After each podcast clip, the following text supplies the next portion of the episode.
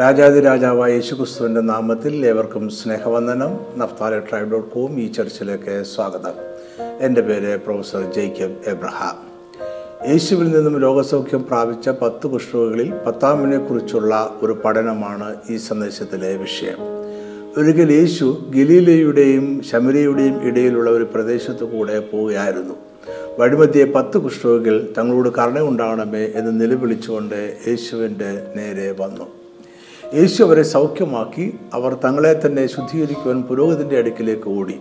എന്നാൽ അവരിൽ ഒരുവൻ വഴിമധ്യം നിന്നു തിരിഞ്ഞു യേശുവിന്റെ അടുക്കൽ വന്നു അവന്റെ കാൽക്കൽ വീണ് നന്ദി പറഞ്ഞു.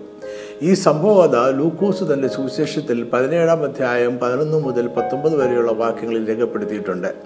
മറ്റു സുവിശേഷങ്ങളിൽ നമ്മൾ ഈ സംഭവം കാണുന്നുമില്ല. ഈ അത്ഭുത രോഗസൗഖ്യം വിശ്വാസത്തിന്റെ പ്രാധാന്യത്തെയും യേശുവിനോട് നമ്മൾ നന്ദിയുള്ളവരായിരിക്കണം എന്നതിനെയും കാണിക്കുന്നു. എന്നാൽ ഇതിന് ഉപരിയായി മഹത്തായ മാനവരക്ഷയുടെ മർമ്മവും പരപ്പും നമുക്ക് ഇതിൽ കാണുവാൻ കഴിയും. നമ്മുടെ ഈ സന്ദേശത്തിൽ ഈ സംഭവത്തിലൂടെ നമ്മൾ കാണുന്ന രക്ഷയുടെ മർമ്മമാണ് ഞാൻ വിശദീകരിക്കുവാൻ ആഗ്രഹിക്കുന്നത്. യേശുവും ശിഷ്യന്മാരും ഒരു ജനക്കൂട്ടവും ഗലീലിൽ നിന്നും എരിശിലേമിലേക്ക് യാത്ര ചെയ്യുമ്പോൾ ശമിലയ്ക്കും ഗലീലയ്ക്കും മധ്യയുള്ള ഒരു പ്രദേശത്തു കൂടി യാത്ര ചെയ്തു എന്ന് പറഞ്ഞുകൊണ്ടാണ് ലൂക്കോസി വിവരണം ആരംഭിക്കുന്നത്. ഇവിടെ ഭൂമിശാസ്ത്രപരമായ ഒരു പ്രശ്നമുണ്ട്. അന്ന് ശമിലയ്ക്കും ഗലീലയ്ക്കും ഇടയിൽ ഒരു വഴി ഉണ്ടായിരുന്നില്ല. ഒരുപക്ഷെ ശമിരയ്ക്കും ഗലീലയ്ക്കും ഇടയിലുള്ള എന്ന് വിശേഷിപ്പിക്കാവുന്ന ഒരു പ്രദേശത്തുകൂടെ യേശു യാത്ര ചെയ്തിട്ടുണ്ടായിരിക്കാം. എന്നാൽ അന്ന് അങ്ങനെ ഒരു വഴി ഉണ്ടായിരുന്നില്ല. എന്നാൽ ശമിരയ്ക്കും ഗലീലയ്ക്കും മധ്യമുള്ള ഒരു പ്രദേശത്തൂടെ യേശു പോയി എന്ന് ലൂക്കോസ് പ്രത്യേകം എടുത്തു പറയുകയാണ്. ഇതിന്റെ പിന്നിൽ ലൂക്കോസ് ഒരു പ്രത്യേക മർമ്മം ഒളിപ്പിച്ചു വെച്ചിട്ടുണ്ട്. അത് നമുക്ക് ഈ സന്ദേശത്തിന്റെ അവസാന ഭാഗത്ത് ചിന്തിക്കാം. ലൂക്കോസിന്റെ വിവരണത്തിലെ അടുത്ത വാക്യം പറയുന്നു ഒരു ഗ്രാമത്തിൽ ചെല്ലുന്നേരം കുഷ്ഠരോഗികളായ പത്ത് പുരുഷന്മാർ അവനെ എതിർപ്പെട്ടു. അതിന്റെ അർത്ഥം യേശു ഒരു ഗ്രാമത്തിലേക്ക് പ്രവേശിക്കുകയായിരുന്നു. അപ്പോൾ ഗ്രാമത്തിന് പുറത്ത് താമസിക്കുന്ന പത്ത് കുഷ്ഠരോഗികൾ യേശുവിന് നേരെ വന്നു ദൂരം മാറി നിന്നു. മുകളിലത്തെ വാക്യവുമായി ചേർന്ന് ചിന്തിച്ചാൽ യഹൂദന്മാരുടെ ഗലിയിലേക്കും അവരാൽ തള്ളപ്പെട്ട ശമരയ്ക്കും മധ്യയുള്ള ഒരു പ്രദേശത്തുകൂടെ യേശു യാത്ര ചെയ്ത് ഒരു യഹൂദ ഗ്രാമത്തിൽ പ്രവേശിക്കുവാൻ തുടങ്ങിയപ്പോൾ പത്ത് കുഷ്ഠരോഗികൾ അവന് നേരെ ഓടി വന്നു. കുഷ്ഠരോഗികൾക്ക് ഗ്രാമത്തിലേക്ക് പ്രവേശിക്കുവാൻ അനുവാദമില്ലാതിരുന്നതിനാൽ അവർ ദൂരെ മാറി നിന്നു. പഴയ നിയമകാലത്തും യേശുവിന്റെ കാലത്തും കുഷ്ഠരോഗം എന്നത് തൊക്കിലുള്ളതും പകരുന്നതും ആഴമുള്ളതുമായ രോഗങ്ങൾക്ക് പൊതുവേ പറയുന്ന പേരായിരുന്നു. അതായത് നമ്മുടെ സംഭവകഥയിലെ പത്ത് പേർക്ക് നമ്മൾ ഇന്ന് വിളിക്കുന്ന കുഷ്ഠരോഗമോ ആ വാക്കിനാൽ പൊതുവെ വിളിക്കപ്പെടുന്ന ചർമ്മരോഗങ്ങൾ എന്തെങ്കിലുമോ ഉണ്ടായിരുന്നു. അത് എന്തായിരുന്നാലും അക്കാലത്ത് ത്വക്കിലുണ്ടാകുന്ന പകരുന്ന ഒരു വ്യാധിയായിരുന്നു. അതിനാൽ അതിനെ കുഷ്ഠരോഗം എന്ന് പൊതുവെ വിളിച്ചിരുന്നു. പഴയ നിയമത്തിലെ ദൈവിക നിർദ്ദേശപ്രകാരം ഒരു വ്യക്തിക്ക് കുഷ്ഠരോഗമോ ത്വക്കിൽ കാണപ്പെടുന്ന പകരുന്ന എന്തെങ്കിലും രോഗമോ അതിന്റെ ലക്ഷണങ്ങളോ കണ്ടാൽ അയാൾ ഉടൻ തന്നെ പുരോഹിതനെ തന്നെ തന്നെ കാണിക്കേണ്ടതാണ്. ഈ രോഗലക്ഷണങ്ങൾ പകരുന്നതും അപകടകാരിയുമായ രോഗമാണോ എന്ന് പുരോഹിതൻ പരിശോധിക്കും. അത് കുഷ്ഠരോഗമോ മറ്റേതെങ്കിലും പകരുന്ന ത്വക്ക് രോഗമോ ആണെങ്കിൽ പുരോഹിതൻ അവനെ അശുദ്ധൻ എന്ന് പ്രഖ്യാപിക്കും. ഇത്തരം രോഗം ബാധിച്ചവർ പൊതുസമൂഹവുമായി അടുത്ത് ഇടപഴകുന്നത് യഹൂദ നിയമം അനുവദിക്കുന്നില്ല. അതിനാൽ അവരെ വേറിട്ട് താമസിപ്പിക്കുകയും രോഗം സ്ഥിരീകരിച്ച ശേഷം പാളയത്തിന് പുറത്താക്കുകയും ചെയ്യും.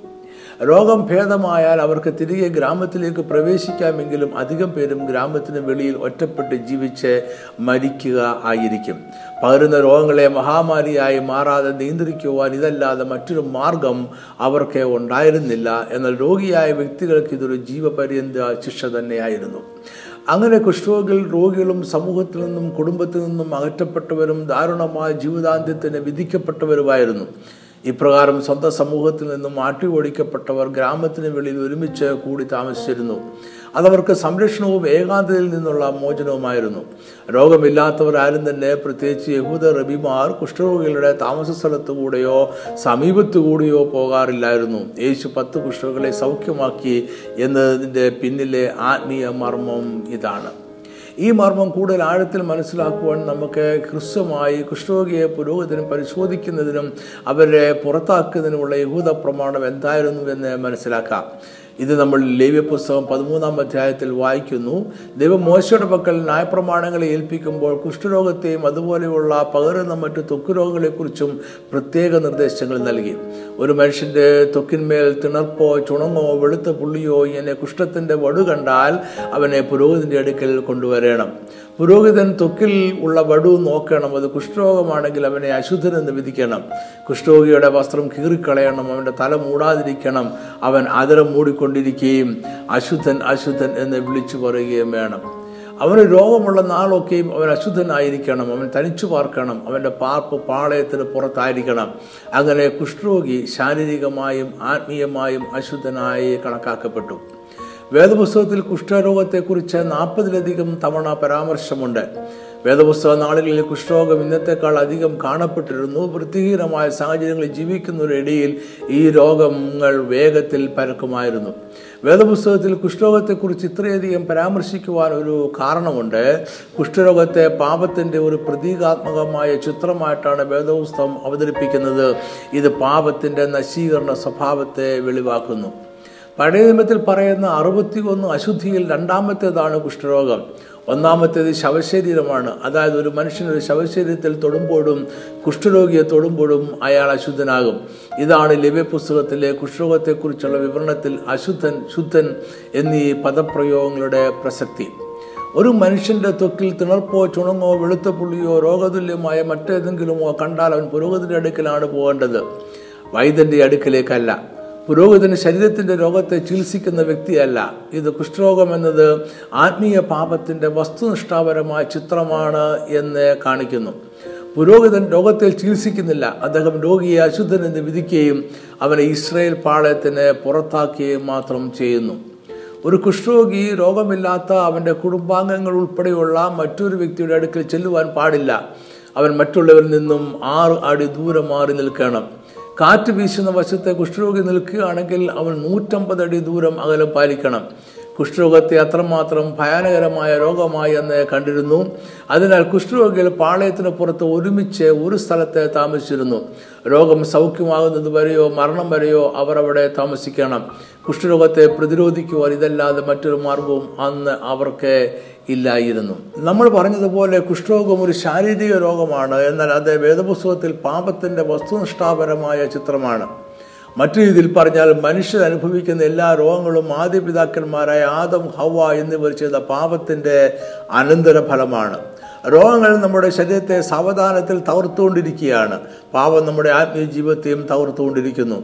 ആദ്യ പിതാക്കന്മാരുടെ ആദ്യ പാപം രോഗം ശാപം മരണം എന്നിങ്ങനെയുള്ള നമ്മുടെ ജീവിതത്തെ തകർക്കുന്ന രോഗങ്ങളും പ്രശ്നങ്ങളും നമ്മുടെ ജീവിതത്തിൽ കൊണ്ടുവന്നു. ഇത് എല്ലാ ക്രിസ്തീയ വിശ്വാസികളും അംഗീകരിക്കുന്ന സത്യമാണ്. കുഷ്ഠരോഗം സൂചിപ്പിക്കുന്ന പാപം നികൃഷ്ടവും സൗഖ്യമില്ലാത്തതും മറ്റുള്ളവരിലേക്ക് പകരുന്നതുമാണ്. അത് മനുഷ്യനെ ദൈവത്തിൽ നിന്നും അകറ്റുകയും അവരെ ഭ്രഷ്ടനാക്കുകയും ചെയ്യുന്നു. ലേവ്യ പുസ്തകം പതിമൂന്നാം അധ്യായത്തിൽ പറഞ്ഞിരിക്കുന്ന വിവരണം കുഷ്ഠരോഗം പ്രതിദാനം ചെയ്യുന്ന പാപത്തിന്റെ ഭയാനകത മനസ്സിലാക്കുവാൻ നമ്മളെ സഹായിക്കും. ഇവിടെ കുഷ്ഠരോഗിക്ക് വൈദ്യചികിത്സ ലഭിക്കുവാൻ പോലും അവസരം നൽകാതെ പുരോഹിതൻ അശുദ്ധനെന്ന് വിളിച്ച് ഉടൻ തന്നെ പാളയത്തിനെ പുറത്താക്കുകയാണ്. പാപം നമ്മുടെ ഉള്ളിലാണ് അതിന് തൊക്കിനേക്കാൾ ആഴമുണ്ട് അത് പടരുന്നു പാപം നമ്മളെ അശുദ്ധനാക്കുകയും ഒറ്റപ്പെടുത്തുകയും ചെയ്യുന്നു. ഒരു കുഷ്ഠരോഗിയുടെ വസ്ത്രം പിന്നീട് തീയിലിട്ട് ചുട്ടുകളയുവാൻ മാത്രമേ കൊള്ളാവുള്ളൂ. എന്നതുപോലെ തന്നെ പാപത്തിന്റെ വസ്ത്രം ധരിച്ചുകൊണ്ട് മരിക്കുന്നവർ നഗരാഗ്നിക്ക് യോഗ്യർ ആയിരിക്കും. അതുകൊണ്ട് യശയ്യ പ്രവാചകൻ പാപത്തിന്റെയും അതിന്റെ ശിക്ഷകളുടെയും സൗഖ്യം യേശുവിന്റെ ക്രൂശുമരണത്തിൽ കാണുന്നുണ്ട്. യശയ അമ്പത്തിമൂന്നാം അധ്യായത്തിൽ യേശുവിന്റെ ക്രൂശീകരണം പ്രവചനാത്മാവിൽ വിവരിക്കുന്നത് ഇങ്ങനെയാണ്. റോമൻ പടയാളികളുടെ ക്രൂരമായ പീഡനങ്ങളെ കാരണം യേശുവിന്റെ ശരീരം തകർക്കപ്പെട്ടു. വികൃതമായി അവന് രൂപഗുണമോ കോമളത്വമോ ഇല്ല. കണ്ടാൽ ആഗ്രഹിക്കത്തക്ക സൗന്ദര്യവും ഇല്ല. അവൻ മനുഷ്യരാൽ നിന്ദിക്കപ്പെട്ടും ത്യജിക്കപ്പെട്ടും വ്യസനപാത്രമായും രോഗം ശീലിച്ചവനായി വരുന്നു. അവനെ കാണുന്നവർ മുഖം മറിച്ച് കളയത്തക്കവണ്ണം അവൻ നിന്ദിതനായിരുന്നു. ആരും അവനെ ആദരിച്ചതുമില്ല. നിശ്ചയമായും സത്യമായും നമ്മുടെ രോഗങ്ങളെ അവൻ വഹിച്ചു. നമ്മുടെ വേദനകളെ അവൻ ചുമന്നു. നാമോ ദൈവം അവനെ ശിക്ഷിച്ചും അടിച്ചും ദണ്ഡിപ്പിച്ചും ഇരിക്കുന്നു എന്ന് വിചാരിച്ചു. എന്നാൽ അവൻ നമ്മുടെ അതിക്രമങ്ങൾ നിമിത്തം മുറിവേറ്റും നമ്മുടെ അകൃത്യങ്ങൾ നിമിത്തം തകർന്നു വിധിക്കുന്നു നമ്മുടെ സമാധാനത്തിനായുള്ള ശിക്ഷ അവന്റെ മേൽ ആയി. അവന്റെ അടിപ്പണിലുകളാൽ നമുക്ക് സൗഖ്യം വന്നുമിരിക്കുന്നു യഹോവ നമ്മുടെ എല്ലാവരുടെയും അകൃത്യം അവന്റെ മേൽ ചുമത്തി നമ്മുടെ അകൃത്യം നിമിത്തം അവന് ദണ്ഡനം വന്നു. അവനെ തകർത്ത് കളയാൻ യഹോവയ്ക്ക് ഇഷ്ടം തോന്നി. അവൻ അവന് കഷ്ടം വരുത്തി.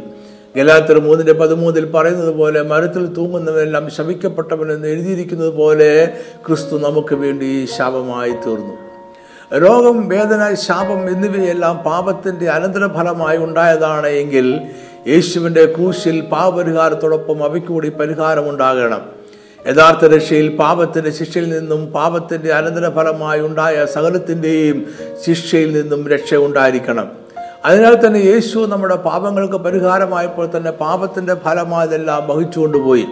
അതാണ് നമ്മൾ ഈ വേഗത ഭാഗത്ത് വായിക്കുന്നത് യേശിയ അമ്പത്തിമൂന്നിന്റെ നാല് അഞ്ച്. സാക്ഷാൽ നമ്മുടെ രോഗങ്ങളെ അവൻ വഹിച്ചു നമ്മുടെ വേദനകളെ അവൻ ചുമന്നു നാമോ ദൈവം അവനെ ശിക്ഷിച്ചും അടിച്ചും ദണ്ഡിപ്പിച്ചും ഇരിക്കുന്നു എന്ന് വിചാരിച്ചു. എന്നാൽ അവൻ നമ്മുടെ അതിക്രമങ്ങൾ നിമിത്തം മുറിവേറ്റും നമ്മുടെ അകൃത്യങ്ങൾ നിമിത്തം തകർന്നു വിരിക്കുന്നു നമ്മുടെ സമാധാനത്തിനായുള്ള ശിക്ഷ അവന്റെ മേലായി അവന്റെ അടിപ്പടലുകളാൽ നമുക്ക് സൗഖ്യം വന്നു വിരിക്കുന്നു ഈ വാക്യങ്ങളിൽ പ്രവാചകൻ നമ്മുടെ ശാരീരിക സൗഖ്യവും ആത്മീയ സൗഖ്യവും ഒരുമിച്ച് കാണുന്നു. ഇതിന് കൂടുതൽ വിശദീകരണം ആവശ്യമാണ് എന്ന് എനിക്കറിയാം. അതിനായി നമുക്ക് മത്തായി എട്ടിന്റെ പതിനേഴും ഒന്ന് പത്രോസ് രണ്ടിന്റെ ഇരുപത്തിനാലും വിശദമായി പഠിക്കാം. യശ്യാ പ്രവാചകന്റെ യേശുവിന്റെ ക്രൂശുമരണത്തെക്കുറിച്ചുള്ള വിവരണം ഉദ്ധരിച്ചുകൊണ്ട് മത്തായി ശാരീരിക സൗഖ്യത്തെക്കുറിച്ചും പത്രോസ് ആത്മീയ സൗഖ്യത്തെക്കുറിച്ചും പറയുന്നു. മത്തായി എട്ടിൽ നമ്മൾ യേശു പത്രോസിന്റെ വീട് സന്ദർശിക്കുന്ന ഒരു വിവരണം വായിക്കുന്നു. അപ്പോൾ പത്രോസിന്റെ അമ്മായിയമ്മ പനി പിടിച്ച് കിടപ്പായിരുന്നു. യേശു അവളുടെ കൈ തൊട്ടു. ഉടൻ തന്നെ അവൾക്ക് സൗഖ്യമായി. ഈ രോഗസൗഖ്യത്തിന്റെ പ്രസക്തി നമ്മളെ ബോധ്യപ്പെടുത്തുവാൻ എന്ന വണ്ണം മത്തായെ അവിടെ ഇങ്ങനെ കൂടെ കുറിച്ചു. അവൾ എഴുന്നേറ്റു. അവർക്ക് ശുശ്രൂഷ ചെയ്തു. അതായത് അവിടെ സൗഖ്യം പൂർണമായിരുന്നു ആരോഗ്യം പൂർണമായി തിരികെ ലഭിച്ചു. ഈ അത്ഭുത സൗഖ്യത്തിന്റെ വാർത്ത ആ ഗ്രാമത്തിൽ എല്ലായിടവും വ്യാപിച്ചു. വൈകുന്നേരമായപ്പോൾ പല ഭൂതഗ്രസ്തരെയും അവന്റെ അടുക്കൽ കൊണ്ടുവന്നു. അവൻ വാക്കുകൊണ്ട് ദുരാത്മാക്കളെ പുറത്താക്കി സകല ദീനക്കാർക്കും സൗഖ്യം വരുത്തി. ഉടൻ തന്നെ മത്തായി യശിയാ പ്രവാചകൻ പറഞ്ഞ വാക്കുകൾ ഓർത്തു. മത്തായി എട്ടിന്റെ പതിനേഴ് അവൻ നമ്മുടെ ബലഹീനതകളെ എടുത്തു വ്യാധികളെ ചുമന്നു എന്ന് യശിയാ പ്രവാചകൻ പറഞ്ഞത് നിവൃത്തിയാകുവാൻ തന്നെ. ഈ പ്രവചനം നിവർത്തിക്കണമെന്ന ഉദ്ദേശത്തോടെ യേശു രോഗികളെ സൗഖ്യമാക്കി എന്നല്ല നമ്മൾ മനസ്സിലാക്കേണ്ടത്. യേശു രോഗികളെ സൗഖ്യമാക്കിയപ്പോൾ ഭൂതഗ്രസ്തരെ വിടുവിച്ചപ്പോൾ ഈ പ്രവചനം നിവൃത്തിയാകുകയായിരുന്നു അത് കൃത്യമായി മത്തായി ഓർക്കുകയും രേഖപ്പെടുത്തുകയും ചെയ്തു. മത്തായി ഇവിടെ ശാരീരിക സൗഖ്യത്തെക്കുറിച്ചാണ് പറയുന്നത് എന്ന് മനസ്സിലാക്കുവാൻ വലിയ പ്രയാസമില്ല. യശയാപ്രവാചന്റെ പ്രവചനത്തിൽ യേശുവിന്റെ ക്രൂശുമരണത്തിൽ ശാരീരിക സൗഖ്യം നിശ്ചയമായുണ്ട്. എന്നാൽ പത്രോ സദകത്തിന്റെ ലേഖനത്തിൽ ഇതേ പ്രവചനവാക്യങ്ങൾ ആത്മീയ സൗഖ്യത്തെക്കുറിച്ച് പറയുവാൻ ഉപയോഗിക്കുന്നുണ്ട്. ഒന്ന് പത്രോസ് രണ്ടിന്റെ ഇരുപത്തിനാല് നാം പാപം സംബന്ധിച്ചു മരിച്ചു നീതിക്ക് ജീവിക്കേണ്ടതിന് അവൻ തന്റെ ശരീരത്തിൽ നമ്മുടെ പാപങ്ങളെ ചുമന്നുകൊണ്ട് ക്രൂശിന്മേൽ കയറി അവന്റെ അടിപ്പിണരാൽ നിങ്ങൾക്ക് സൗഖ്യം വന്നിരിക്കുന്നു. യേശു നമ്മുടെ പാപങ്ങളെയും അതിന്റെ ശിക്ഷകളെയും ചുമന്നുകൊണ്ട് ക്രൂശിന്മേൽ കയറി അവന്റെ ശരീരത്തിലേറ്റ അടിപ്പിണരാൽ നമുക്ക് സൗഖ്യം വന്നിരിക്കുന്നു. ഇവിടെ പത്രോസ് നമ്മുടെ പാപപരിഹാരത്തെ യേശു ശരീരത്തിലേറ്റ മുറിവുകളോടും പീഡനങ്ങളോടും ബന്ധിപ്പിക്കുകയാണ്. യേശു ശാരീരികമായ രോഗികളെ അവരെ സൗഖ്യമാക്കിയപ്പോൾ യശയാവിന്റെ പ്രവചനം നിവൃത്തിയായി എന്ന് മത്തായിയും യേശു ശരീരത്തിലേറ്റ അടിപ്പിണരുകളാൽ നമ്മുടെ ആത്മീയ പാപങ്ങൾക്ക് സൗഖ്യമുണ്ടായി എന്ന് പത്രോസും പറയുന്നു. ഇവ രണ്ടും പരസ്പര വിരുദ്ധങ്ങളായ പ്രസ്താവനകളല്ല ഒരേ സംഭവത്തിന് പിന്നിലെ രണ്ട് മർമ്മങ്ങളാണ്. യേശുവിന്റെ ക്രൂശുമരണത്തിൽ നമ്മുടെ ശാരീരിക രോഗസൗഖ്യവും ആത്മീയ രോഗമായ പാപത്തിന്റെ സൗഖ്യവും അടങ്ങിയിട്ടുണ്ട്. അതായത് നമ്മൾ മുമ്പ് പറഞ്ഞതുപോലെ ശാരീരിക രോഗവും സൗഖ്യവും പാപവുമായും പാപപരിഹാരവുമായും പരസ്പരം ബന്ധപ്പെട്ടിരിക്കുന്നു. ആത്മീയ മലിനതയുടെ ശിക്ഷയാണ് ശാരീരിക മലിനതയും രോഗങ്ങളും വേദനകളും ശാപങ്ങളും എല്ലാം. അതിനാൽ തന്നെ ആത്മീയ സൗഖ്യം ശാരീരിക സൗഖ്യത്തിൽ വെളിവാകുന്നു. അങ്ങനെ ആത്മീയ അനുഗ്രഹങ്ങൾ ഭൗതിക അനുഗ്രഹങ്ങളായി തീരുന്നു. എന്നാൽ ലോകസൗഖ്യത്തെക്കുറിച്ച് ചിന്തിക്കുമ്പോൾ നമ്മൾ ചില കാര്യങ്ങൾ കൂടി മനസ്സിലാക്കേണ്ടതുണ്ട്. യേശുക്രിസ്തുവിന്റെ ക്രൂശുമരണത്തിൽ ആത്മീയവും ശാരീരികവുമായ രോഗസൗഖ്യം ഉണ്ട് എന്നത് സത്യമാണ്. എന്നാൽ ആത്മീയ സൗഖ്യവും ശാരീരിക സൗഖ്യവും സമ്പൂർണമായും ഇനിയും നിവൃത്തിയാക്കപ്പെട്ടിട്ടില്ല. നമ്മുടെ ഈ ലോക ജീവിതത്തിലെ അനുഭവങ്ങൾ പറയുന്ന രണ്ട് കാര്യങ്ങളുണ്ട്. ഒന്ന് നമ്മൾ ഇപ്പോഴും പാപത്തിൽ ജീവിക്കുന്നു. രണ്ട് നമുക്കിപ്പോഴും രോഗങ്ങളുണ്ട്. ഇത് വിശ്വാസത്തിന്റെ കുറവിനാലോ വിശ്വാസത്താലോ ഏറ്റുപറിച്ചില്ലാലോ സൗഖ്യം ഏറ്റെടുക്കാത്തത് കൊണ്ടും അല്ല. എന്നിരുന്നാലും ഇന്നും ഏത് വിശ്വാസിക്കും രോഗസൗഖ്യവും പാപത്തിൽ നിന്നും മോചിതമായ ജീവിതവും സാധ്യവും ആണ്. ഈ അവസ്ഥയാണ് നിവൃത്തിയായി എന്നാൽ ഇനിയും നിവൃത്തിയാകുവാനുണ്ട് എന്ന് പറയുന്നത്. അപ്പോൾ ക്രൂശിൽ സംഭവിച്ചത് എന്താണ്? യേശു ക്രിസ്തു നമ്മുടെ പാപങ്ങൾക്കും അതിന്റെ ശിക്ഷകൾക്കും പാപപരിഹാരമായ ക്രൂശിൽ മരിച്ചു. ഇനി പാപപരിഹാരത്തിനായോ ദൈവിക ആരോഗ്യത്തിനായോ രോഗസൗഖ്യത്തിനായോ ശാപമുക്തിക്കായോ മനുഷ്യരാരും യാതൊന്നും പ്രവർത്തിക്കുകകളും ചെയ്യേണ്ടതില്ല. യേശുവിന്റെ ക്രൂശുമരണത്തിലുള്ള രക്ഷയിൽ വിശ്വസിക്കുകയും യേശുവിനെ ഏകരക്ഷകനും കർത്താവുമായി സ്വീകരിക്കുകയും ചെയ്താൽ മതി. ഇതാണ് ദൈവരാജ്യത്തിന്റെ സുവിശേഷം. അതായത് യേശു ക്രിസ്തുവിന്റെ പാപപരിഹാര ബലി ഒരു സമ്പൂർണ പരിഹാരം തന്നെയാണ്. അതിനിയും ഒരു രീതിയിലും ആരും ആവർത്തിക്കേണ്ടതില്ല. എന്നാൽ ഒരു അർത്ഥത്തിൽ സമ്പൂർണമായ രക്ഷയോ രോഗസൗഖ്യമോ വിടുതലോ ഇന്ന് നമുക്ക് ഇപ്പോഴും ലഭ്യമല്ല. അതായത് പാവപരിഹാരത്തിന്റെ സമ്പൂർണത ഇന്ന് നമുക്ക് ലഭ്യമല്ല. ഇത് കേൾക്കുമ്പോൾ ഒരു പുതിയ കാര്യം കേൾക്കുന്നത് പോലെ നിങ്ങളിൽ പലർക്കും തോന്നിയേക്കാം. എന്നാൽ ഇതൊരു പുതിയ ഉപദേശമല്ല. ബിന്ദുക്കോസ് സഭകൾ പോലെയുള്ള സുവിശേഷ വിഹിത സഭകളുടെ അടിസ്ഥാന ഉപദേശങ്ങളിൽ ഒന്നാണിത്. എന്നാൽ ഇവയൊന്നും ഇന്നത്തെ തലമുറയ്ക്ക് അറിയുകയില്ല എന്നത് സഭകളുടെ ആത്മീയ നേതൃത്വത്തിന്റെ പരാജയമാണ്. ഇത് ഞാൻ വിശദീകരിച്ച് പറയാം പാപം എന്നത് നമ്മുടെ പ്രവൃത്തികളല്ല മനുഷ്യരിൽ നിന്ന് ആയിരിക്കുന്ന അവസ്ഥയാണ്. പാപം നമ്മുടെ ജഡത്തിന്റെ സ്വഭാവമാണ് അതായത് പാപം എപ്പോഴും ജഡീകം എന്നതിൽ ഉപരി ആത്മീയമാണ്. അപ്പോസന പൗലോസ് ഇതിനെക്കുറിച്ച് പറയുന്നത് ഇങ്ങനെയാണ് റോമർ ഏഴിന്റെ പത്തൊമ്പത് ഇരുപത്. ഞാൻ ചെയ്യുവാൻ ഇച്ഛിക്കുന്ന നന്മ ചെയ്യുന്നില്ലല്ലോ ഇച്ഛിക്കാത്ത തിന്മയത്രേ പ്രവർത്തിക്കുന്നത്. ഞാൻ ഇച്ഛിക്കാത്തതിനെ ചെയ്യുന്നുവെങ്കിലും അതിനെ പ്രവർത്തിക്കുന്നത് ഞാനല്ല എന്നിൽ വസിക്കുന്ന പാപമത്രേ. അതുകൊണ്ടാണ് രക്ഷ കാലാനുഗതമായി ക്രമേണ പടിപടിയായി നിവർത്തിക്കപ്പെട്ടുകൊണ്ടിരിക്കുന്ന ഒന്നാണ് എന്ന് വേദപുസ്തകം പറയുന്നത്. അഥവാ the perfection of salvation is progressive അതിനാൽ എഫ് എസ് രണ്ടിന്റെ എട്ടിൽ നമ്മൾ രക്ഷിക്കപ്പെട്ടുവെന്നും ഒന്ന് കോരിന്തർ ഒന്നിന്റെ പതിനെട്ടിൽ നമ്മൾ രക്ഷിക്കപ്പെട്ടുകൊണ്ടിരിക്കുന്നുവെന്നും ഒന്ന് കോരിന്തർ മൂന്നിന്റെ പതിനഞ്ചിൽ നമ്മൾ രക്ഷിക്കപ്പെടുമെന്നും പറയുന്നു. നമുക്ക് ഈ മൂന്ന് വാക്യങ്ങളും ഒന്ന് വായിക്കാം. എഫ് എസ് രണ്ടിന്റെ എട്ട് കൃപയാലല്ലോ നിങ്ങൾ വിശ്വാസം മൂലം രക്ഷിക്കപ്പെട്ടിരിക്കുന്നത്. അതിനും നിങ്ങൾ കാരണമല്ല. ദൈവത്തിന്റെ ദാനമത്രയാകുന്നു ഒന്ന് കോരുന്നതിൽ ഒന്നിന്റെ പതിനെട്ട് ക്രൂശിന്റെ വചനം നശിച്ചു പോകുന്നവർക്ക് പോഷത്വവും രക്ഷിക്കപ്പെടുന്ന നമുക്കോ ദൈവശക്തിയും ആകുന്നു. ഒന്ന് കോരുന്നതിൽ മൂന്നിന്റെ പതിനഞ്ച് ഒരുത്തിന്റെ പ്രവൃത്തി വെന്തുപോയെങ്കിൽ അവന് ചേതം വരും താനോ രക്ഷിക്കപ്പെടും. എന്നാൽ തീയിൽ കൂടി എന്നതുപോലെ അത്രേ. രക്ഷ കാലാനുഗതമായി പടിപടിയായി സമ്പൂർണമായി നിവർത്തിക്കപ്പെടുന്നതാണ് എന്നതിനാൽ തന്നെ രോഗസൗഖ്യവും ശാപമുക്തിയും സമ്പൂർണമായ രക്ഷയോടൊപ്പം ഭാവിയിൽ നിവർത്തിക്കപ്പെടും. അതിന്റെ അർത്ഥം നമ്മൾ രക്ഷിക്കപ്പെട്ടു രക്ഷിക്കപ്പെട്ടുകൊണ്ടിരിക്കുന്നു രക്ഷിക്കപ്പെടും എന്നാണ്. നമ്മുടെ രോഗങ്ങൾ സൗഖ്യമായി സൗഖ്യമായി കൊണ്ടിരിക്കുന്നു സൗഖ്യമാകും. നമ്മുടെ ശാപങ്ങൾ മോചിക്കപ്പെട്ടു മോചിക്കപ്പെട്ടുകൊണ്ടിരിക്കുന്നു മോചിക്കപ്പെടും. ഇത് ഇന്നത്തെ തലമുറയ്ക്ക് അറിയാത്ത ആദ്യ പിതാക്കന്മാർ പഠിപ്പിച്ചിരുന്ന സുവിശേഷ വിഹിത സഭകളുടെ അടിസ്ഥാന ഉപദേശങ്ങളിൽ ഒന്നാണ്. അതായത് ഇന്ന് നമ്മൾ അനുഭവിക്കുന്ന രക്ഷയും സമാധാനവും രോഗസൗഖ്യവും ശാവമുക്തിയും എല്ലാം സമ്പൂർണമല്ല സമ്പൂർണമായത് ഇപ്പോൾ ഉള്ളതിനേക്കാൾ ശ്രേഷ്ഠമാണ്. അത് നിവൃത്തിയാകുവാൻ ഇരിക്കുന്നതേ ഉള്ളൂ. നമ്മളിപ്പോൾ അനുഭവിക്കുന്ന രക്ഷ വരുവാനിരിക്കുന്ന വലിയ അനുഗ്രഹത്തിന്റെ മുൻ രുചി മാത്രം ആണ്. ഇത് സമ്പൂർണമായ രക്ഷയും രോഗസൗഖ്യവും വിടുതലും നമുക്കുണ്ടാകുമെന്ന പ്രത്യാശയും ഉറപ്പ് നൽകുന്നു. ദൈവത്തിന്റെ രക്ഷയുടെ സമ്പൂർണ നിവൃത്തിയാണ് മരിച്ചവരുടെ ഉയർപ്പിലൂടെയും ജീവനോടിരിക്കുന്നവരുടെ രൂപാന്തരത്തിലൂടെയും സംഭവിക്കാൻ പോകുന്നത്. ഇതാണ് നമ്മുടെ ശ്രേഷ്ഠ പ്രത്യാശ. യേശുക്രിസ്തു ഈ ഭൂമിയിലായിരുന്നപ്പോൾ വിവിധ രോഗത്താലും ഭൂതങ്ങളാലും പ്രയാസപ്പെട്ടിരുന്ന അനേകരെ സൗഖ്യമാക്കി. സുവിശേഷ പുസ്തകങ്ങൾ വായിച്ചാൽ രോഗികളെ സൗഖ്യമാക്കുന്നതിലും ഭൂതങ്ങളെ പുറത്താക്കുന്നതിലും യേശുവിന് പ്രത്യേക താല്പര്യമുണ്ടായിരുന്നു എന്ന് നമുക്ക് തോന്നും. ഇതാണ് അപ്പോസല പ്രവർത്തികൾ പത്തിന്റെ മുപ്പത്തെട്ടിൽ എടുത്തു പറയുന്നത്.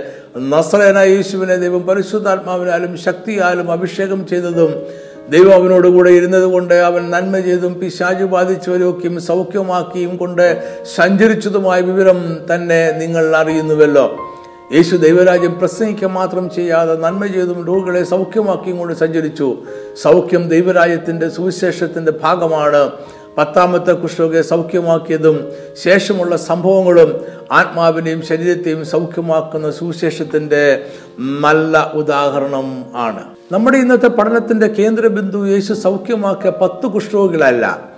നമ്മൾ ചിന്തിക്കുന്നത് ഈ പത്ത് പേരിൽ യേശുവിനെ നന്ദി പറയുവാൻ തിരികെ വന്ന പത്താമത്തെ കുഷ്ഠരോഗിയെ കുറിച്ചാണ് അവനൊരു കുഷ്ഠരോഗിയായിരുന്നു. അതിനാൽ അവൻ സമൂഹത്തിൽ നിന്നും അകറ്റപ്പെട്ടവനായിരുന്നു. പത്താമത്തെ കുഷ്ഠരോഗി ഒരു ശമരക്കാരനായിരുന്നു. അതിനാൽ അവൻ യഹൂദ സമൂഹത്തിൽ നിന്നും അകറ്റപ്പെട്ടവനായിരുന്നു. ഒരു കുഷ്ഠരോഗി ആയതിനാൽ അവൻ സ്വന്തം ജനത്തിന്റെ പാളയത്തിന് പുറത്തു ജീവിച്ചു. ശമരക്കാരൻ ആയതിനാൽ യഹൂദ പാളയത്തിന് പുറത്തു ജീവിച്ചു. അങ്ങനെ അവൻ രണ്ട് തലത്തിൽ അകറ്റപ്പെട്ടവനാണ്. എന്നാൽ മറ്റുള്ളവർക്ക് ലഭിച്ചതുപോലെ പത്താമനും രോഗസൗഖ്യം ലഭിച്ചു. കുഷ്ഠരോഗികളെല്ലാം പാളയത്തിന് പുറത്ത് ഒരുമിച്ച് താമസിച്ചിരുന്നു. പത്ത് പേർ ഒരുമിച്ച് യേശുവിനെ കാണുവാൻ വന്നു. അവർ പ്രമാണപ്രകാരം ദൂരം മാറി നിന്ന് യേശുവിനോട് ഉറക്കെ വിളിച്ചപേക്ഷിച്ചു. യേശു നായക ഞങ്ങളോട് കരുണയുണ്ടാകണമേ.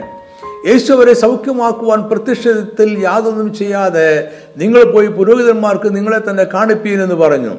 അവർ യേശുവിന്റെ വാക്കുകളനുസരിച്ച് പുരോഹിതരെ തങ്ങളെ തന്നെ കാണിക്കുവാനും ശുദ്ധരായി തീർന്നു എന്ന വിധിക്കപ്പെടുവാനുമായി അവർ പാളയത്തിന്റെ വാതിക്കലേക്ക് ഓടി അവരെല്ലാവരും പോകുന്ന വഴിക്ക് തന്നെ ശുദ്ധരായി തീർന്നു.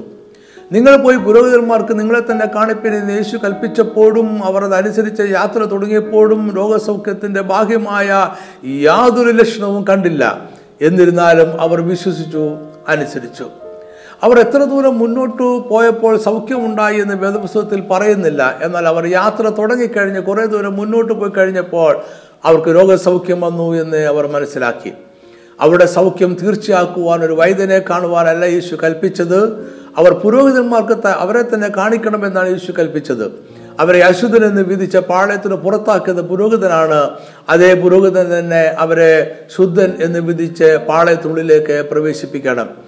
ഒരു കുഷ്ഠരോഗിയെ വീണ്ടും പരിശോധിച്ച് രോഗം സൗഖ്യമായി എന്ന് വിധിക്കുവാനുള്ള പ്രമാണങ്ങളും രീതികളും ലൈവ്യപുസ്തകവും പതിനാലാമത്തെയായും ഒന്ന് മുതൽ ഇരുപത് വരെയുള്ള വാക്യങ്ങളിൽ നമ്മൾ വായിക്കുന്നു. ഈ വിഷയം വിശദമായ മറ്റൊരു സന്ദേശത്തിൽ ചിന്തിക്കാമെന്ന് ഞാൻ കരുതുന്നു. അതിനാൽ നമുക്ക് വീണ്ടും പത്താമത്തെ കുഷ്ഠരോഗിയിലേക്ക് തിരികെ പോകാം. പത്തു പേർ സൗഖ്യമായെങ്കിലും അതിൽ ഒരാൾ മാത്രം യേശുവിന്റെ അടുക്കിലേക്ക് തിരികെ ചെന്നു. അത് പത്താമത്തെ കുഷ്ഠരോഗിയാണ്. അവൻ തനിക്ക് സൗഖ്യം വന്നത് കണ്ട് ഉച്ചത്തിൽ ദൈവത്തെ മൗത്തപ്പെടുത്തിക്കൊണ്ട് മടങ്ങി വന്നു. തിരികെ വന്ന് നന്ദി പറയാതിരുന്ന ആരുടെയും രോഗസൗഖ്യത്തെ യേശു തിരികെ എടുത്തില്ല അവൻ കരുണയ്ക്കായി അയച്ച് എല്ലാവരെയും സൗഖ്യമാക്കി. ഒരുവൻ തിരികെ വന്ന് നന്ദി പറഞ്ഞപ്പോൾ യേശു ഒരു ആത്മീയ മർമ്മം ശിഷ്യന്മാരുടെയും ജനക്കൂട്ടത്തിനെയും ശ്രദ്ധയിൽ കൊണ്ടുവരാൻ ശ്രമിച്ചു. യേശു ഉറക്കെ പറഞ്ഞു പത്ത് പേർ ശുദ്ധരായി തീർന്നില്ലയോ? ഒമ്പത് പേർ എവിടെ? ഈ അന്യജാതിക്കാരനല്ലാതെ ദൈവത്തിന് മഹത്വം കൊടുപ്പാൻ മടങ്ങി വന്നവരായി ആരെയും കാണുന്നില്ലല്ലോ.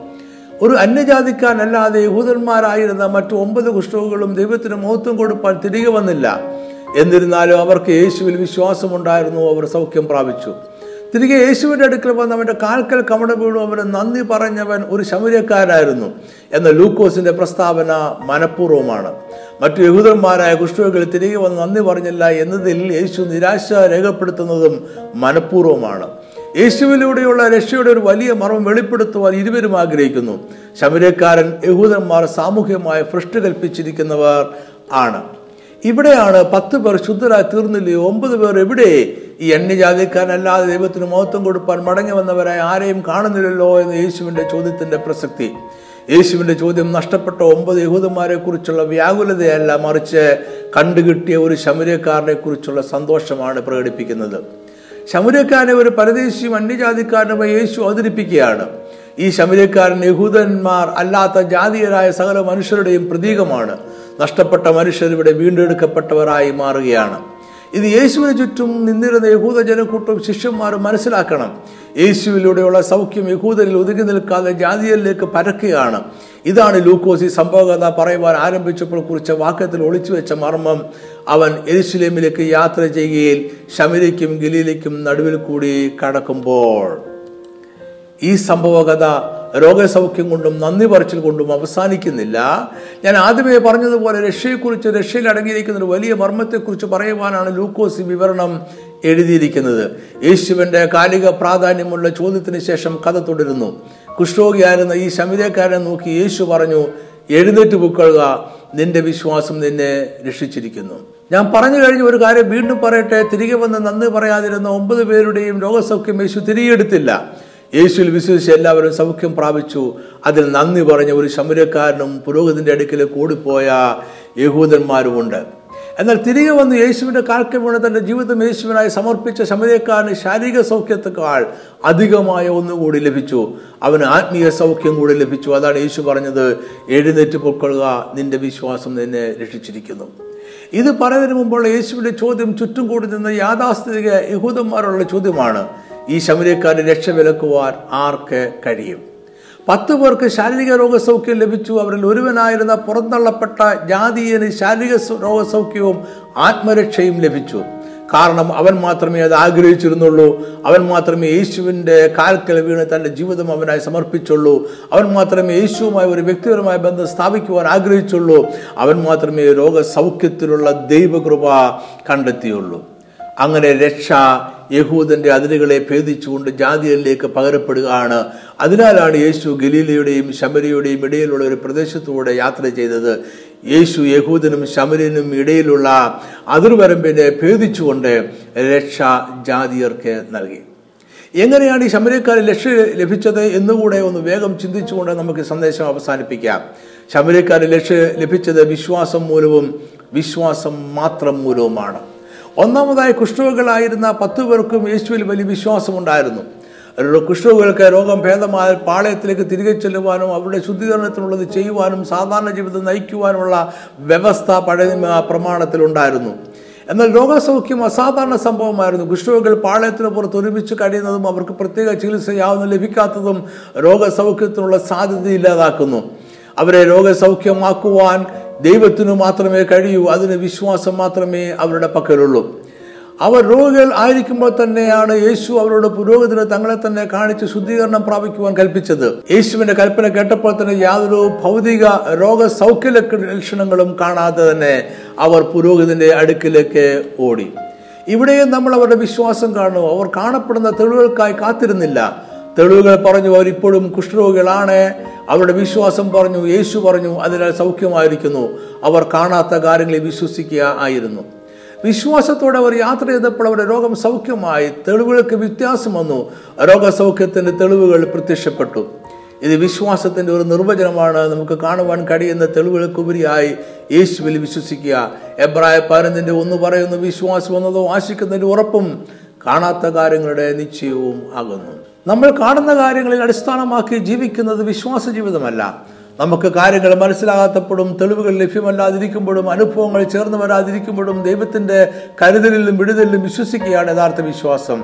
അത് ദൈവമെല്ലാം ശരിയാക്കിക്കൊള്ളും എന്ന ഉറപ്പാണ്. രണ്ടാമതായി നമ്മൾ കണ്ടത് യേശുവിന്റെ അടുക്കിലേക്ക് തിരികെ വന്ന മനുഷ്യൻ ഒരു ശമരക്കാരനായിരുന്നു എന്നതാണ്. ശബരക്കാരൻ പാരമ്പര്യമായ യഹൂദന്മാരുടെ ശത്രുക്കളാണ്. അപ്പോൾ എന്തുകൊണ്ടാണ് ഒരു യഹൂദ റബിയുടെ അടുക്കൽ വന്ന് അദ്ദേഹത്തിന്റെ കാൽക്കൽ വീണത്? പത്താമത്തെ കുഷ്ഠരോഗിക്ക് തനിക്ക് എന്താണ് സംഭവിച്ചത് എന്നതിനെ കുറിച്ച് ആഴത്തിലുള്ള ഒരു ബോധ്യമുണ്ടായി. അത്ഭുതങ്ങളെ പ്രവർത്തിക്കുന്ന ഒരു യഹൂദ റബി യഹൂദന്മാരെ കുറെ കുഷ്ഠരോഗികളെ സൗഖ്യമാക്കിയാൽ അത് അദ്ദേഹം ചെയ്യേണ്ടുന്ന കടമ മാത്രമാകും. എന്നാൽ ഒരു ശമുരക്കാരനെ സൗഖ്യമാക്കിയാൽ അദ്ദേഹം തന്റെ കടമയേക്കാൾ അധികം പ്രവർത്തിക്കുകയാണ്. മറ്റു രീതിയിൽ പറഞ്ഞാൽ അദ്ദേഹം ഒരു യഹൂദ റബി പാലിക്കേണ്ടെന്ന അതിർവരമ്പുകൾ ഭേദിക്കുകയാണ്. ശമുരക്കാരൻ അദ്ദേഹം കാണിക്കുന്നത് അർഹിക്കാത്ത കൃപയാണ്. നമ്മൾ രക്ഷ പ്രാപിക്കുവാൻ അർഹരല്ല എന്ന ബോധ്യമുള്ളപ്പോൾ ദൈവം നമ്മളെ രക്ഷിച്ചാൽ നമ്മൾ വളരെയധികം നന്ദിയുള്ളവരായിരിക്കും. അതായത് തനിക്ക് ലഭിച്ചത് എന്ത് എന്ന് യഥാർത്ഥമായും ബോധ്യമുള്ളവർ ദൈവത്തോട് ഏറെ വിശ്വസ്തയോടെ അടുത്ത് ജീവിക്കും. ലൂക്കോസ് പന്ത്രണ്ടിന്റെ നാൽപ്പത്തി എട്ട് വളരെ ലഭിച്ചവനോട് വളരെ ആവശ്യപ്പെടും. അധികം ഏറ്റുവാങ്ങിയവനോട് അധികം ചോദിക്കും. മൂന്നാമതായി സംഭവകഥ സകല മനുഷ്യരിലേക്കും ഇറങ്ങിച്ചെല്ലുന്ന ദൈവകൃപയെ കാണിക്കുന്നു. നന്ദി പറയുവാൻ അവർ തിരികെ വന്നോ വന്നില്ലയോ എന്നതിന്റെ അടിസ്ഥാനത്തിലല്ല അവർക്ക് രോഗസൗഖ്യം ലഭിച്ചത് എന്ന് നമ്മൾ പറഞ്ഞു കഴിഞ്ഞല്ലോ. അതായത് ദൈവം അനേകം അനുഗ്രഹങ്ങൾ മനുഷ്യർക്ക് അവിടെ യോഗ്യത നോക്കാതെ തന്നെ നൽകുന്നുണ്ട്. അവർ അത് ദൈവിക നന്മയാണ് എന്ന് അംഗീകരിച്ചാലും ഇല്ലെങ്കിലും ദൈവം ഇതാ നൽകിക്കൊണ്ടേയിരിക്കും. മത്തായി അഞ്ചിന് നാൽപ്പത്തഞ്ചിൽ പറയുന്നത് പോലെ അവൻ ദുഷ്ടന്മാരുടെ മേലും നല്ലവരുടെ മേലും തന്റെ സൂര്യനെ ഉദിപ്പിക്കുകയും നീതിമാന്മാരുടെ മേലും നീതികെട്ടവരുടെ മേലും മഴ പെയ്യുകയും ചെയ്യുന്നുവല്ലോ. ക്രൈസ്തവ വിശ്വാസികളല്ലാത്തവർ പോലും അനേകം ദൈവിക അനുഗ്രഹങ്ങൾ അനുഭവിക്കുന്നുണ്ട്. അതായത് എല്ലാവരും അനുഭവിക്കുന്ന പൊതുവായ ദൈവകൃപയുണ്ട്. ഒരുവൻ ക്രിസ്ത്യാനി ആയാലും അല്ലെങ്കിലും പ്രകൃതിയുടെ അനുഗ്രഹങ്ങൾ അനുഭവിക്കുവാനും സൗന്ദര്യം ആസ്വദിക്കുവാനും നല്ല കുടുംബജീവിതം നയിക്കുവാനും കലാപരമായ പ്രവൃത്തികൾ ചെയ്യുവാനും സന്തോഷിക്കുവാനും കഴിയും. ഇതെല്ലാം വ്യവസ്ഥകളില്ലാതെ ലഭിക്കുന്ന ദൈവകൃപയാണ്. എന്നാൽ യേശു ക്രിസ്തുവിനെ രക്ഷിതാവായി സ്വീകരിച്ചു കഴിയുമ്പോൾ അവരുടെ ജീവിതത്തിനും അനുഭവങ്ങൾക്കും പുതിയ അർത്ഥവും മാനവും ലഭിക്കും. രക്ഷിക്കപ്പെട്ട ക്രിസ്തീയ വിശ്വാസികൾ നിർബന്ധമായും ദൈവം നൽകിയ അനുഗ്രഹങ്ങൾക്ക് നന്ദി പറയുന്നവരായിരിക്കണം. അവസാനമായി ചില വാക്കുകൾ കൂടി പറഞ്ഞുകൊള്ളട്ടെ. പത്താമത്തെ കുഷ്ഠോഗിയാണ് നമ്മുടെ കേന്ദ്രബിന്ദു. ജീവിതത്തിൽ ഇനി ഒരിക്കലും സൗഖ്യം അവൻ പ്രതീക്ഷിച്ചിരുന്നില്ല എങ്കിലും യേശു അവനെ സൗഖ്യമാക്കി. അവൻ യേശുവിന്റെ കാൽക്ക വീണു തന്റെ ജീവിതം സമർപ്പിച്ചു. അതിനാൽ യേശു അവനോട് എഴുന്നേറ്റ് പൊക്കൊള്ളുക നിന്റെ വിശ്വാസം നിന്നെ രക്ഷിച്ചിരിക്കുന്നു. യേശു അവന് ആത്മീയ രക്ഷയും കൃപയാൽ നൽകി. അവന്റെ ശാരീരിക സൗഖ്യം അവൻ ആത്മീയ രക്ഷയിലേക്ക് അവനെ നടത്തി. ആത്മരക്ഷ ലഭിച്ചില്ല എങ്കിൽ രോഗത്തിന്റെ മൂലകാരണമായ പാപം അവനിൽ അവശേഷിക്കുമെന്ന അവബോധം അവനുണ്ടായി. ഈ സംഭവം പത്താമത്തെ കുഷ്ഠോഗയുടെ നന്ദിയേക്കാൾ ഉപരി അവന്റെ വിശ്വസ്തതയാണ് കാണിക്കുന്നത്. വിശ്വസ്തത അവൻ രണ്ട് രീതിയിലാണ് പ്രകടിപ്പിച്ചത്. ആദ്യം അവൻ ശാരീരിക സൗഖ്യത്തിനായി യേശു ക്രിസ്തുവിന്റെ കരുണയ്ക്കായി യാചിച്ചു. കരണയ്ക്കായി യാചിച്ച പത്ത് പേർക്കും സൗഖ്യം ലഭിച്ചു. എന്നാൽ ഒരു ശമരക്കാരൻ മാത്രം ദൈവകൃപയിൽ ആത്മീയ സൗഖ്യം കൂടി കണ്ടു. ദൈവത്തിൽ നിന്നും കൃപ ലഭിക്കുമ്പോൾ അതിനോട് അനുകൂലമായി പ്രതികരിക്കേണ്ടത് നമ്മുടെ ചുമതലയാണ്. ഇതാണ് ശമരിക്കാരൻ ചെയ്തത്. രോഗസൗഖ്യമായി ഓടിപ്പോകുന്നവനല്ല. സൗഖ്യം നൽകിയ യേശുവിന്റെ കാൽക്കൽ വീടുന്നതാണ് തന്റെ കടമ എന്ന് അവൻ തിരിച്ചറിഞ്ഞു. രോഗസൗഖ്യവും മറ്റ് ദൈവിക അനുഗ്രഹങ്ങളും നമ്മളെ കൂടുതൽ ആഴമുള്ള ദൈവിക ബന്ധത്തിലേക്ക് നയിക്കേണ്ടതാണ്. യേശു എന്ന യഹൂദ റബി രോഗസൗഖ്യവുമായും ആത്മരക്ഷയുമായും യഹൂദന്മാരുടെ ഗലീലയുടെ അതിരുകളെ കടന്ന് ശബരിയിലേക്ക് ജാതികളുടെ ഇടയിലേക്ക് ഇറങ്ങി വരികയാണ്. നഷ്ടപ്പെട്ടവരെ തേടിയുള്ള ദൈവത്തിന്റെ യാത്രയാണിത്. ആരാണ് രക്ഷിക്കപ്പെടേണ്ടത്? യഹൂദനോ ശബരിക്കാരനോ? യഹൂദനോ ജാതിയനോ? ശുദ്ധനോ അശുദ്ധനോ? ഈ അതിർവരമ്പാണ് യേശു തകർത്തത്. യഹൂദനും ശമരക്കാരനും ജാതിയനും വിശുദ്ധനും അശുദ്ധനും ഒരുപോലെ ദൈവകൃപയ്ക്ക് വെളിയിലല്ല. സകല മനുഷ്യർക്കും ദൈവകൃപ ഇന്ന് ലഭ്യമാണ്. യഹൂദന്മാരുടെ ഗലിയിലേക്കും ശബരിക്കും ഇടയിൽ ഒരു ദൈവരാജ്യം മാത്രമേ ഉള്ളൂ. ഞാൻ ഈ സന്ദേശം ഇവിടെ അവസാനിപ്പിക്കട്ടെ. എല്ലാ മാസവും ഒന്നാമത്തെയും മൂന്നാമത്തെയും ശനിയാഴ്ച വൈകിട്ട് അഞ്ചു മണിക്ക് പവർവിഷൻ ടി വിയിൽ നമ്മുടെ പ്രോഗ്രാം സംപ്രേഷണം ചെയ്യുന്നുണ്ട്. വേദപുസ്തകം ഗൗരവമായി പഠിക്കുവാൻ ആഗ്രഹിക്കുന്നവർ ഈ പ്രോഗ്രാമുകൾ മറക്കാതെ കാണുക. മറ്റുള്ളവരും കൂടെ പറയുക കർത്താവ് നിങ്ങളെ സമൃദ്ധമായി അനുഗ്രഹിക്കട്ടെ ആമേൻ